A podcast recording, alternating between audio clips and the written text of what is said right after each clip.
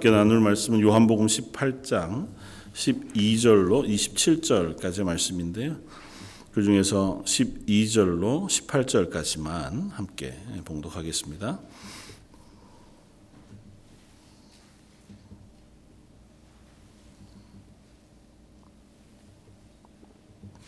요한복음 18장 12절로 18절까지 말씀입니다. 자, 말씀은 우리 한 목소리 같이 한번 봉독하겠습니다.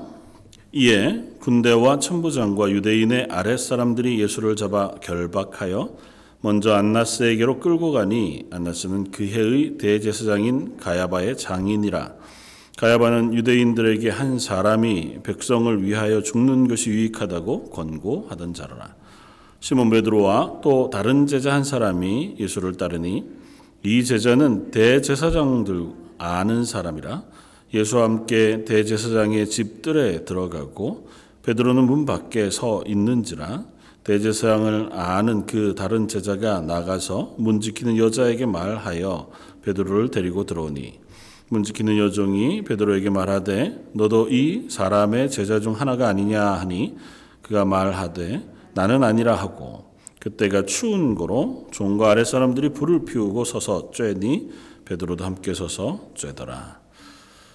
음, 어떻게 보면 어, 저희들이 너무 어, 잘 알고 있는 어, 사건을 기록하고 있는 본문의 말씀을 저희가 대합니다.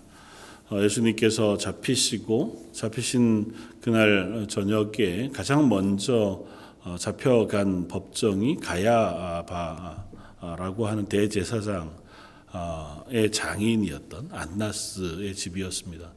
사실은 다른 공간 복음에는 이 안나스에게로 끌려간 기록은 잘 나오지 않고 어, 그때 대제사장의 법정이었던 가야바에게로 끌려가서 그곳에서 신문을 당하신 예수님의 모습을 기록하고 있는데 유독 요한복음에는 이게 안나스의 집으로 끌려가셔서 그곳에 신문 당하고 계신 것을 기록해 놓고 있습니다.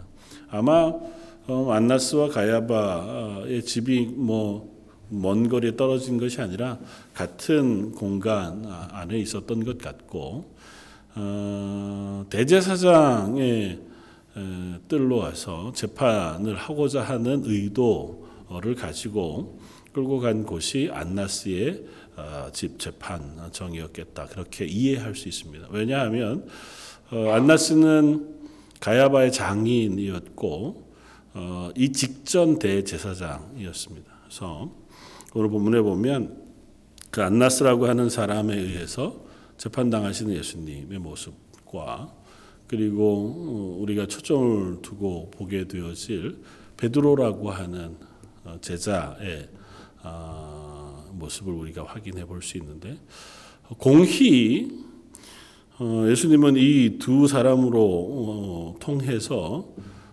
반대를 겪으시고 부인을 당하고 계신 것을 봅니다. 물론 어, 전혀 별개 전혀 다른 사람이죠. 안나스는 대제사장이었던 사람이자 예수님을 어, 적극적으로 부인하고 예수님을 죽이기 위해서 혈안이 된 사람이었다면 베드로는 3년여 동안이나 예수님을 따라다녔던 제자였고 개 중에서도 수제자로 불릴만 했고 제가 죽는 한이 있어도 예수님을 어, 십자가에 못 박지 않도록 막겠습니다. 그렇게까지 어, 헌신할 만한 대단한 열심이 있었던 사람인 것이 분명합니다. 그리고 어, 이 베드로가 어, 예수님이 잡히신 모습을 보고 끝까지 예수님의 재판전까지 따라오는 열심을 보았을 때 다른 제자들은 각기 자기 길로 갔거든요. 그래서 어, 마가복음에 보면 마가 같은 경우는 어, 혼이불을 덮은 채로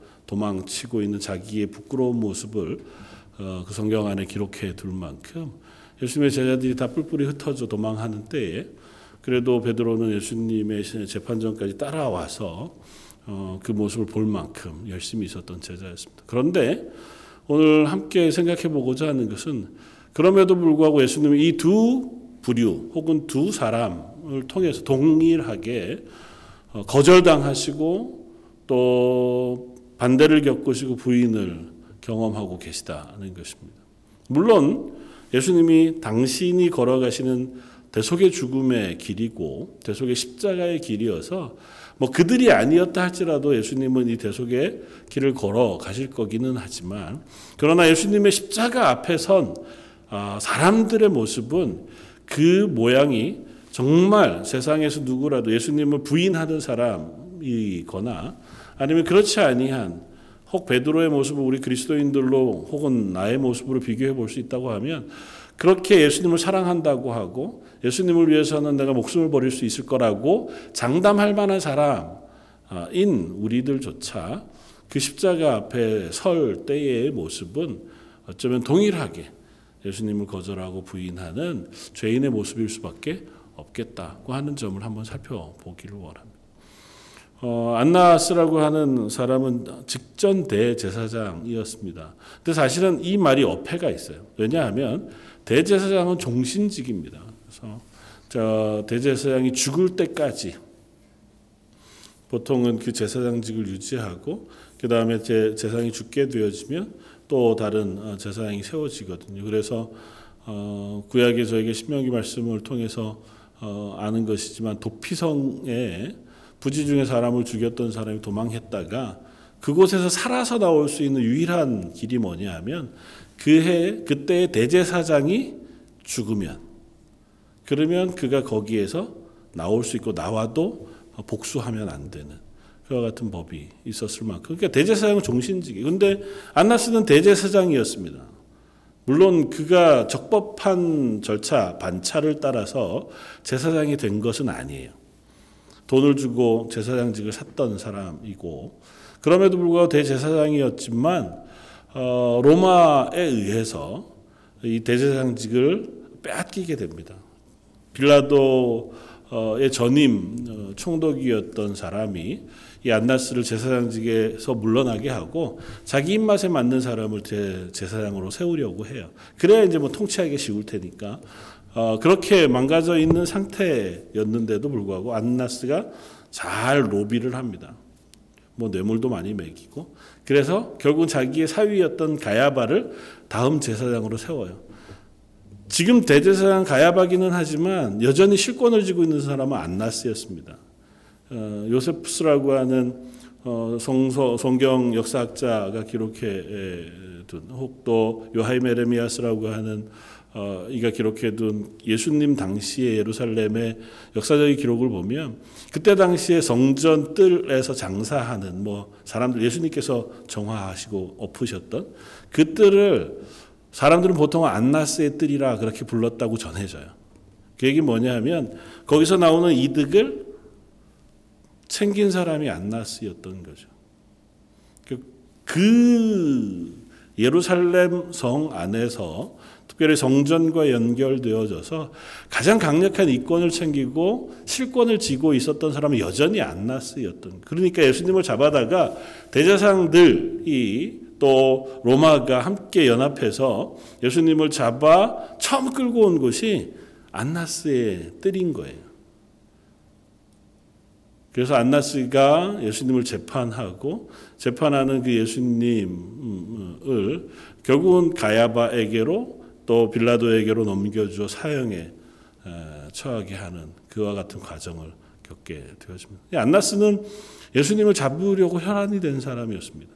자기의 대제사장직이 위협받을 수 있다고 생각한 사람. 그러니까 이 안나스는 대제사장이었고 율법적으로 따지면 하나님의 말씀에 가장 가까운 사람이었어요. 그리고 어떻게 보면 하나님의 말씀을 대언하거나 혹은 그것으로 판단해야 할 사람, 공회라고 불리우는 산해들이는 재판정이자 하나님의 말씀을 해석하는 장소거든요.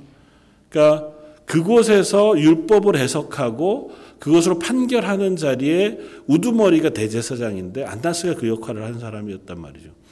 그런 안나스가 구원자로 오신 메시아로 오신 예수 그리스도를 죽이고자 하는 그와 같은 일에 앞장서고 있는 것 자체가 아이러니죠. 그러니까 종교적으로는 실제로는 하나님을 가장 잘 알아야 할 자리에 있었던 사람이 하나님의 말씀을 몰랐고 하나님의 구원을 기대하지 않았으며 그 메시아를 거절하는 데 앞장서고 있었던 겁니다. 그러니까 안나스로 대변되어지는 당대의 모든 기득권 아니면 어, 하나님을 알지 못하는 이들 그들은 예수님을 거절하고 부인하는 일에 전혀 주저함이 없습니다. 심지어 이 안나스의 법정은 율법에 따르면 불법적인 거예요. 물론 뒤에 가야바의 계로 신문이 이어지고 공회로 모여서 재판하는 재판까지도 다 마찬가지지만 어, 율법에 따르면 어, 재판을 할 수 있는 시간은 아침 번제, 상번제를 드리고 저녁 상번제를 드리는 그 중간 시간, 낮 시간에만 할 수 있어요. 그런데 그런 것에 관계가 없습니다. 상관하지 않습니다. 안나스는 예수님을 밤 늦게 잡아다가 그 밤중에 횃불을 켜두고 추우니까 불을 피워서 몸을 녹이면서라도 예수님을 빨리 어쨌든 재판하고자 합니다. 그 재판이 안나스 가야바에게서 재판이 시작되고 끝나는데 불과 얼마 걸리지 않습니다. 그 짧은 시간 동안에 예수님의 죄를 묻고 그리고 예수님을 사형으로 언도해서 공식적인 허가를 얻기 위해 빌라도에게 보내기까지 합니다.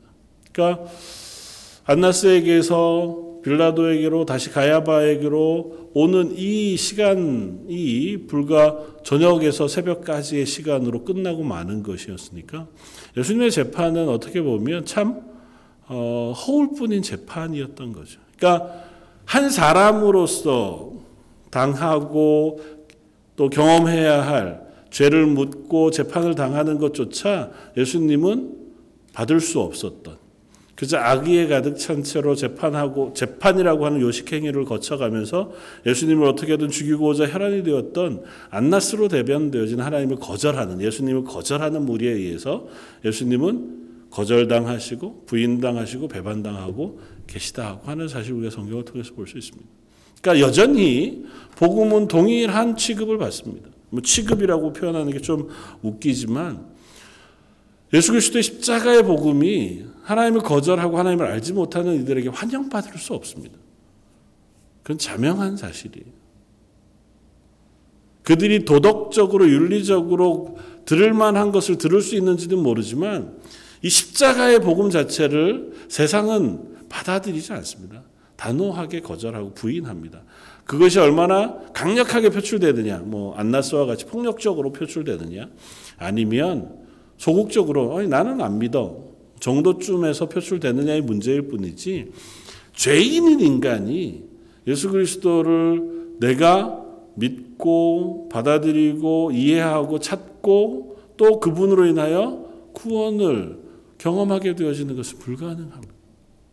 이것이 인간의 본성이. 인간의 본성이 너무 악하기 때문에 뭐 그게 아니라 하나님을 알지 못하기 때문에 하나님의 구원의 그 놀라운 비밀과 계획도 그들에게 있어서는 전혀 알 수 없고 또 받아들일 수 없는 그와 같은 계획에 불과하다는 거죠. 그러나 반면 오늘 좀 생각해 보고자 하는 것은 베드로라고 하는 사람. 베드로는 예수님을 3년여 동안 따라다니면서 사람으로서 가장 먼저 예수를 예수님을 향하여 주는 그리스도시요 살아계신 하나님의 아들이십니다라고 하는 신앙의 고백을 한 사람이 베드로입니다. 그러니까 공간 복음에 나오는 사람의 입술을 통해서 예수님을 하나님의 아들 그리스도로 고백하는 첫 사람이 베드로예요. 그 이전까지도 뭐 귀신 들린 어, 자를 고치실 때 귀신들이 혹은 어, 그런 세력들이 악한 세력들이 예수님을 알아보기는 하지만 의도적으로 복음서는 그런 부분들을 제외하고는 많은 제자들이나 사람들도 예수님을 명확히 누구로 잘 알지 못하는 어, 것을 그려줘요. 그러다가 유일하게 어, 예수님께서는 사람들이 날 누구라고 하더냐고 물으시고 어, 가이사랴 빌립보에서 어, 뭐 요세례 요한이 다시 살아났다고도 하고 엘리야라고도 하고 뭐 이런 저런 얘기를 합니다. 그러면 너희는 나를 누구라고 하느냐고 물으셨을 때 베드로가 비로소 예수님에게 주는 그리스도시요 살아계신 하나님의 아들이십니다. 그 하는 믿음의 고백을 하고 예수님께서 그 고백을 기쁘게 받으세요. 그리고 그것을 알게 하시는 네가 아니고 하나님 아버지께서 너에게 그 사실을 알게 하셨다. 고 어, 말씀하시면 칭찬, 축복해 주시는 어, 말씀을 우리가 들을 수 있습니다. 비로소 어, 그때로부터 예수님께서 십자가의 구원에 대해서 말씀하시기 시작하셨다. 성경 그렇게 기록할 만큼 베드로는 대단히 특징적인 그리고 대표적인 사람. 그러니까 믿음의 사람이고 예수님을 헌신적으로 따랐던 사람이며 그에게 있어서 예수님을 따르는 문제는 어느 누구와 겨루어도 이렇게 뭐 겨루는 게 좀 웃기지만 어, 자기가 더 열심히 있다고 얘기할 만한 사람이 베드로였습니다. 근데 오늘 보면 베드로가 세 번에 걸쳐서 예수님을 부인하는 모습으로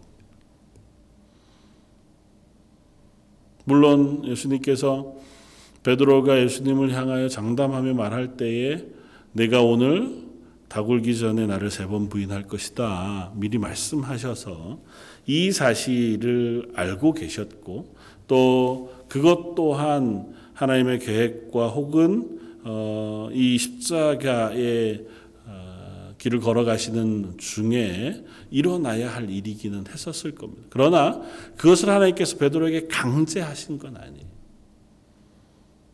우리가 그 사실을 잘 어, 알아야 합니다.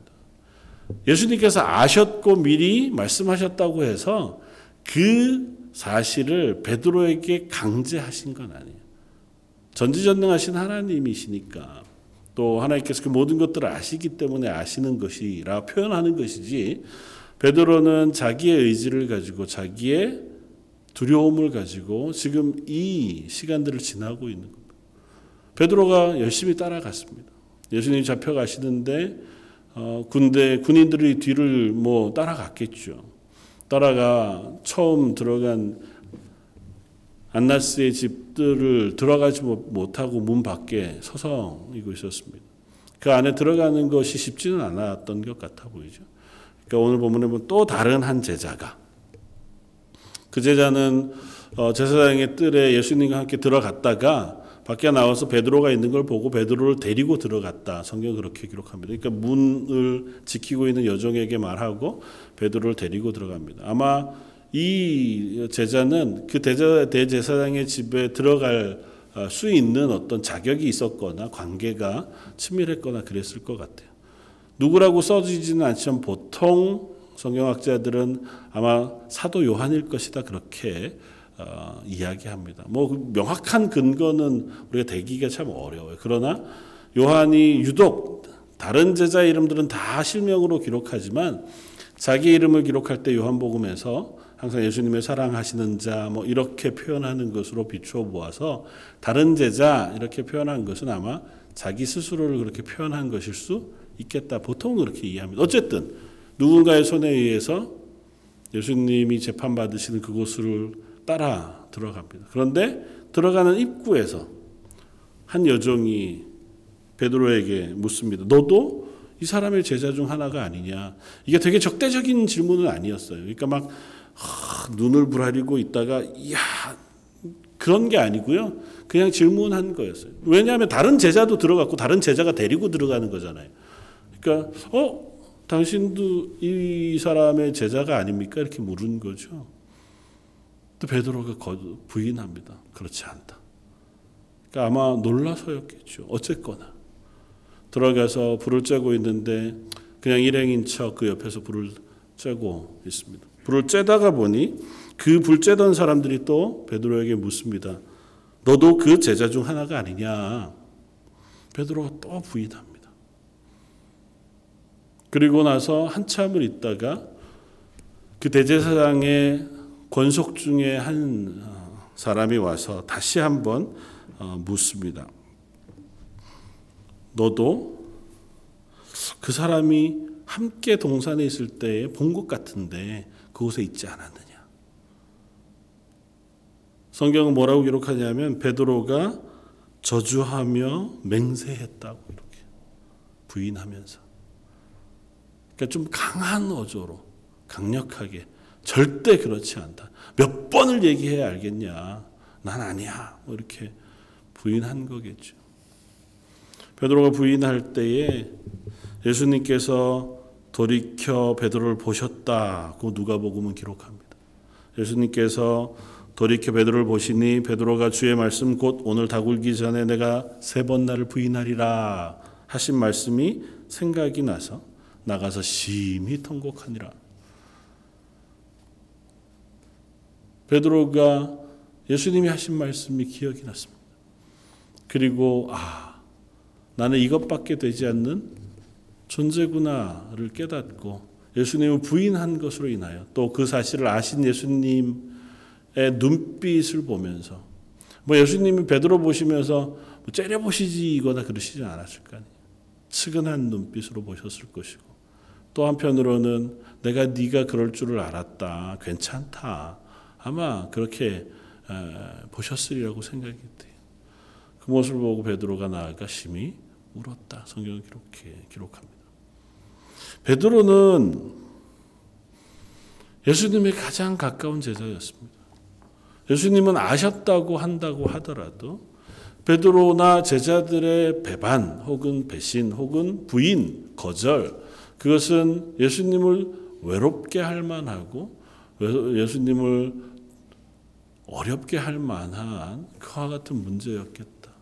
안나스의 부인 혹은 예수님을 잡으려고 하는 사람들이 예수님을 향해 박해하고 혹은 거절하고 하는 것은 이해할 만해요. 그러나 내가 함께 동고동락하고 의지하고 이 사람들만은 내 가족 같은 사람인데 그가 나를 부인하고 나를 거절하고 배반하고 그렇게 하는 것은 그야말로 사람으로서는 견디기 어려운 어려움이잖아요. 예수님은 그 모든 것들을 함께 경험하셨다고 하는 사실을 우리에게 굳이 들려줍니다. 굳이 이 사실을 기록하고 있으신 이유와 그리고 이 사실을 통해서 우리가 묵상해 보아야 할 것들을 생각해 보면 한 두 가지로 생각해 볼 수 있겠다 생각이 되었습니다. 첫 번째는 우리가 베드로와 같은 안나스와 같은 하나님 앞에서는 동일한 죄인일 수밖에 없다는 것입니다. 베드로라고 해서 하나님 앞에서 처음부터 끝까지 제자로 잘 따랐기 때문에 나는 예수님의 십자가가 없어도 예수님의 제자로서의 삶을 살 수 있습니다. 그럴 수 없는 존재인 것을 베드로가 안 거죠. 베드로의 인생에 있어서 이날 저녁은 아주 크고 놀라운 그리고 가장 기억에 오래 남을 수밖에 없는 날이었을 겁니다. 어디 베드로에게만 그랬겠어요. 믿음의 사람들 제자들에게 동일하게 이날 저녁의 이야기는 회자되었을 것이고 그래서 지금도 동방정교회 그러니까 서부가 아니라 동부 쪽으로 가 있는 요한 의 신학 성경을 중심으로 교회가 세워진 동방정교회는 십자가 대신에 종탑에 닭의 형상을 세워두고 있거든요. 그 이유는 그날 저녁의 실패를 기억하는 것. 우리의 모습인 거죠. 베드로는 이 날만 떠올리면 아니 이 날의 기억을 전혀 잊을 수 없었을 겁니다. 그러면서 내가 어떤 존재인지를 깨달았을 거예요. 나 괜찮은 존재가 아니구나. 예수님을 막기 위해서 예수님이 잡혀가는 걸 막기 위해서 칼을 들고 말고의 길을 베어 낼 만큼 용기 있고 난 예수님 대신에 죽을 그만큼의 열심도 있었어요. 그리고 실제로 그랬을 겁니다. 베드로의 열심이나 베드로의 믿음을 따지자면 차라리 베드로가 예수님 잡히는데 싸우다가 죽었으면 훨씬 더 좋았을 뻔했어요. 그럴 만한 열심과 믿음이 있었어요. 그런데 결국은 한꺼풀 한꺼풀 들여다보면 베드로 역시 예수님을 부인할 수밖에 없는 죄인과 같은 존재라는 사실을 스스로가 깨닫게 되는 거죠. 어쩌면 이 베드로의 고백이 저와 여러분들의 고백과 동일한지 모릅니다. 어려서부터 신앙생활을 해왔고 나름대로 교회에서 열심히 수고하고 헌신해 오면서 또 사회에서도 어, 비교적 선하고 거룩하게 살기 위해서 애써온 그렇다 할지라도 우리의 본질이 바뀌지는 않습니다. 예수 그리스도를 믿고 구원 얻어서 우리가 하나님을 닮아가기 위해서 애쓰고 수고하기는 하지만 그렇다고 해도 그 껍질을 다 벗겨내고 나면 우리의 자, 저 깊숙한 우리의 본 모습은 동일하게 죄인. 구주 되신 예수 그리스도 앞에 서서 언제든지 부인하고 반대하고 거절할 수 있을 그와 같은 죄인의 모습인 것이 베드로였기도 하고 저 여러분들이기도 하다고 하는 사실을 확인하게 되는 거예요. 아, 난 절대 안 그렇습니다. 베드로가 그랬잖아요. 주님, 저는 절대 그렇지 않습니다. 여기 있는 모든 사람이 다 주를 버릴지라도 저는 그렇게 하지 않겠습니다. 우리는 동일합니다.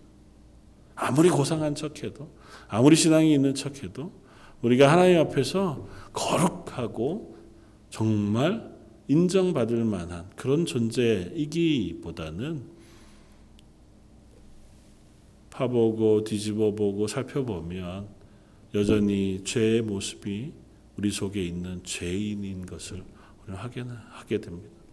그래서 예수님이 우리를 위하여 십자가를 지셨다고 하는 그 놀라운 구원의 은혜가 필요한 겁니다. 예수님의 십자가 필요 없는 사람이 없고요. 예수님의 대속이 의미 없는 사람이 없습니다. 이 세상에 누구라 할지라도 우리끼리는 자웅을 겨뤄볼 수 있죠. 조금 더 괜찮은 것 같은 사람, 좀 못한 것 같은 사람, 조금 더 점잖은 것 같은 사람, 조금 더 착한 것 같은 사람. 얼마든지 우리가 그것들 우리끼리 평가할 수는 있는지 몰라도 하나님 앞에 섰을 때에 우리는 동일한 죄인이다.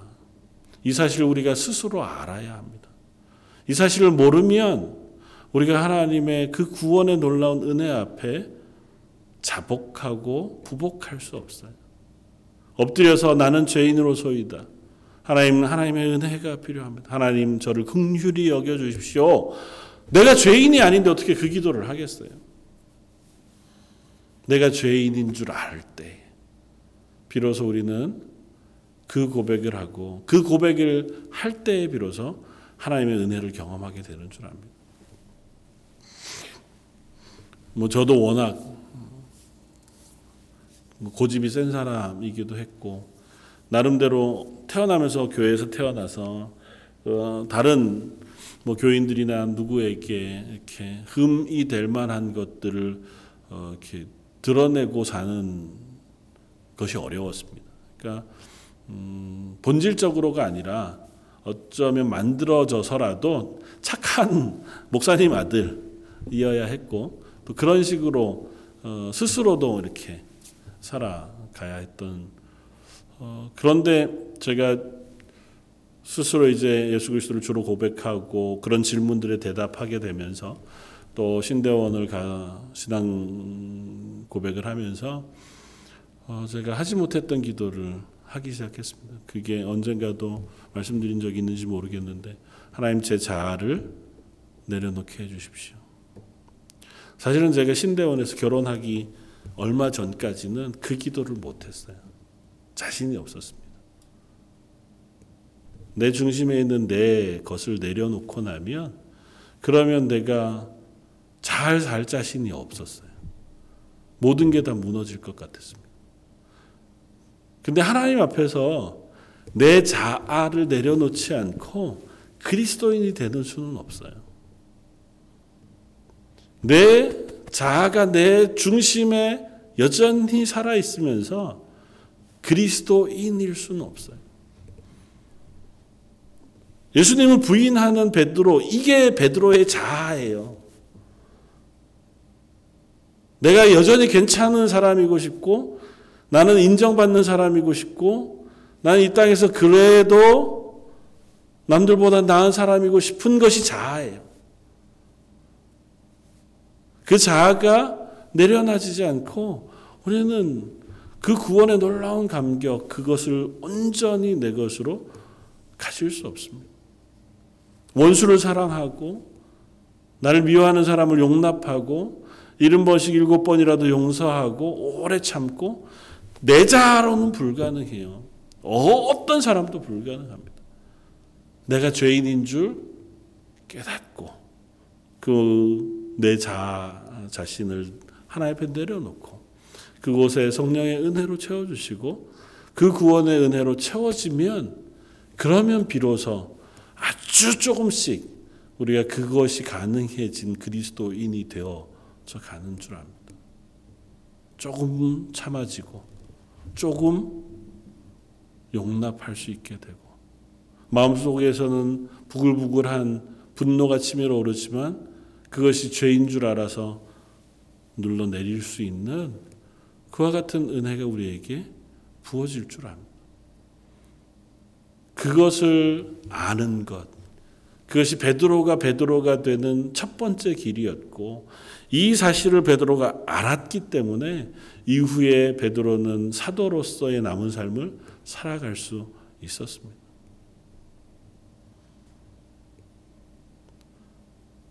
베드로서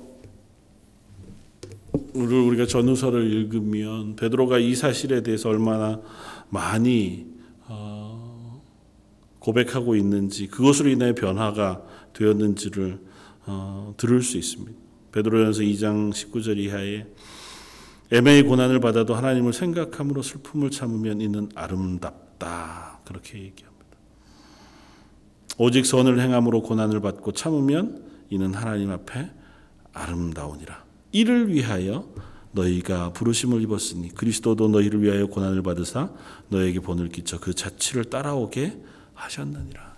애매히 고난 받는 것 그것도 아름다우며 그것을 위하여 우리가 부르심을 받았다 하고 사도 베드로가 얘기합니다. 내가 괜찮은 사람이어서 고난 받아도 괜찮다고 얘기하는 게 아니고요. 베드로가 누군지 알았거든요. 나는 죄인인 줄 알았습니다. 그런 나를 위해서 예수님께서 고난을 당하셨으니 내가 애매히 고난 당하는 것 정도쯤이야. 그건 내가 감사함으로 참을 수 있다고 하는 고백을 베드로가 하고 있는.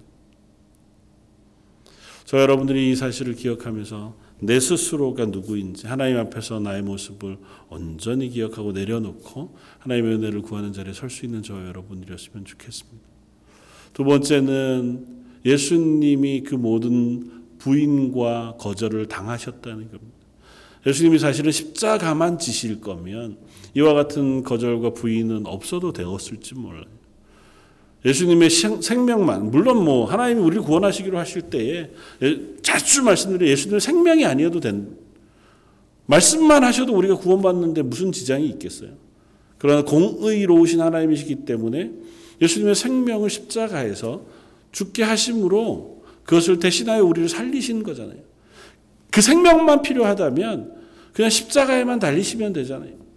근데 예수님 그렇게 아니하시고 어린 아기로 나셨고 가난한 집에서 태어나서 육체로 노동하고 또 한 가정을 책임지면서 성년이 될 때까지 사셨습니다.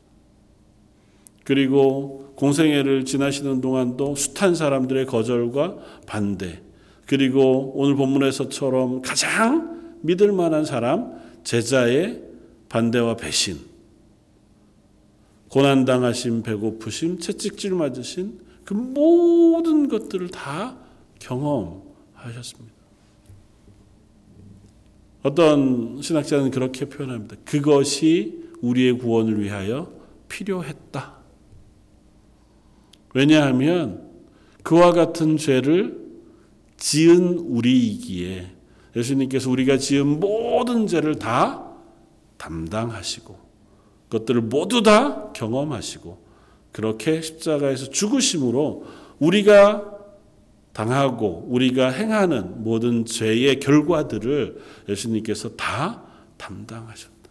그래서 히브리서 기자는 그렇게 표현합니다. 예수님은 우리의 고난과 어려움을 모르시는 분이 아니시다. 예수님 우리가 당할 수 있는 모든 고난과 우리가 당할 수 있는 경험할 수 있는 모든 실패와 반대와 거절을 예수님이 다 당하셔서 우리가 기도하는 내용이 무엇이든 다 들으실 만하시고 아실 만한 분이시다. 그렇게 히브리서 기자가 고백합니다. 예수님이 우리를 위하여 이와 같은 고난을 당하시는 것은 우리가 이 땅에서 행하고 또 그 결과로 당하게 되어지는 죄의 결과들 그 모두를 예수님께서 짊어지시고 십자가를 지고 계시다고 하는 것에 또 다른 한 증거이기도 하다. 그러므로 우리는 성경이 이렇게 이야기하는 것을 듣습니다. 네가 누구인지 알고 그리고 너를 아시는 하나님과 너의 모든 상처와 실패를 아실 뿐만 아니라 죄와 악을 아시는 하나님 앞에 나아가 은혜를 구할 때 하나님께서 너희에게 은혜를 베푸시고 그것을 통하여 너희를 회복시키실 것이다. 사순절 기간을 지나면서 매년 저희가 이제 부활절을 앞두고 예수님의 십자가를 훨씬 더 많이 묵상하면서 지나갑니다. 예수님 얼마나 아프셨을까를 묵상하기보다 그것이 나를 위한 죽으심이자 예수님께서 그렇게 하신 것은 지금 내가 그리스도인으로 살아가며 당하게 되어지는 모든 것들을 아시기 위해서 아니 아시는 분이지만 그것들을 알고 우리를 위하여 중보하시기 위하여 그 길을 가셨다 하는 사실을 우리가 고백하면서 하나님 제가 모든 것들을 하나님 앞에 먼저 내려놓을 수 있는 사람 되게 해주십시오. 누군가의 거절, 누군가의 배신, 누군가로부터 부어지는 상처, 아픔, 그 모든 것들을 하나님 앞에 먼저 내려놓고 하나님의 은혜로 치유되고 회복되어질 수 있게 해주십시오. 한 걸음 더 나아가자면 그 마음을 품고 이 땅에서 그리스도인으로 살게 해주십시오. 제게 그럴 힘과 용기가 없지만 예수님께서는 그럴 힘과 용기를 부으실 줄 믿습니다. 그래서 저희가 또 나의 삶이 그 예수님을 따라 살아가는 그리스도인으로 살게 해주십시오. 그렇게 기도하고 묵상하고 한 걸음 한 걸음 나아가는 저와 여러분들 되시기를 주님의 이름으로 축원을 드립니다. 같이 한번 기도하겠습니다. 예수님은 안나스와 가야바와 같은 예수님을 죽이려고 하는 이들의 반대뿐 아니라 가장 사랑하는 제자인 열두 제자들 그 가운데서 이 가론 유다의 배신과 또 그 사랑하는 베드로의 부인과 또 사랑하는 제자들의 버리고 떠남을 겪으셨던 것을 봅니다. 그렇게 오히려 우리의 실패를 아시고 우리의 연약함을 아시는 줄 믿습니다. 우리의 모든 것들을 지시고 십자가에서 죽으심으로 우리를 구원해 주신 그 예수님을 기억하면서 매 순간 매 자리마다 하나님의 은혜를 구하며 하나님 앞에 설 수 있는 저희들 되게 해 주시고 나의 모든 것들 주님 앞에 내려놓을 수 있는 담대함과 용기도 가질 수 있게 해 주십시오. 그래서 런던 제일장로에 속한 모든 성도들은 하나님 앞에 서서 하나님의 은혜로 인하여 그리스도인으로 한 걸음 걸어갈 수 있는 하나님의 사람들 다 되게 하여 주옵소서.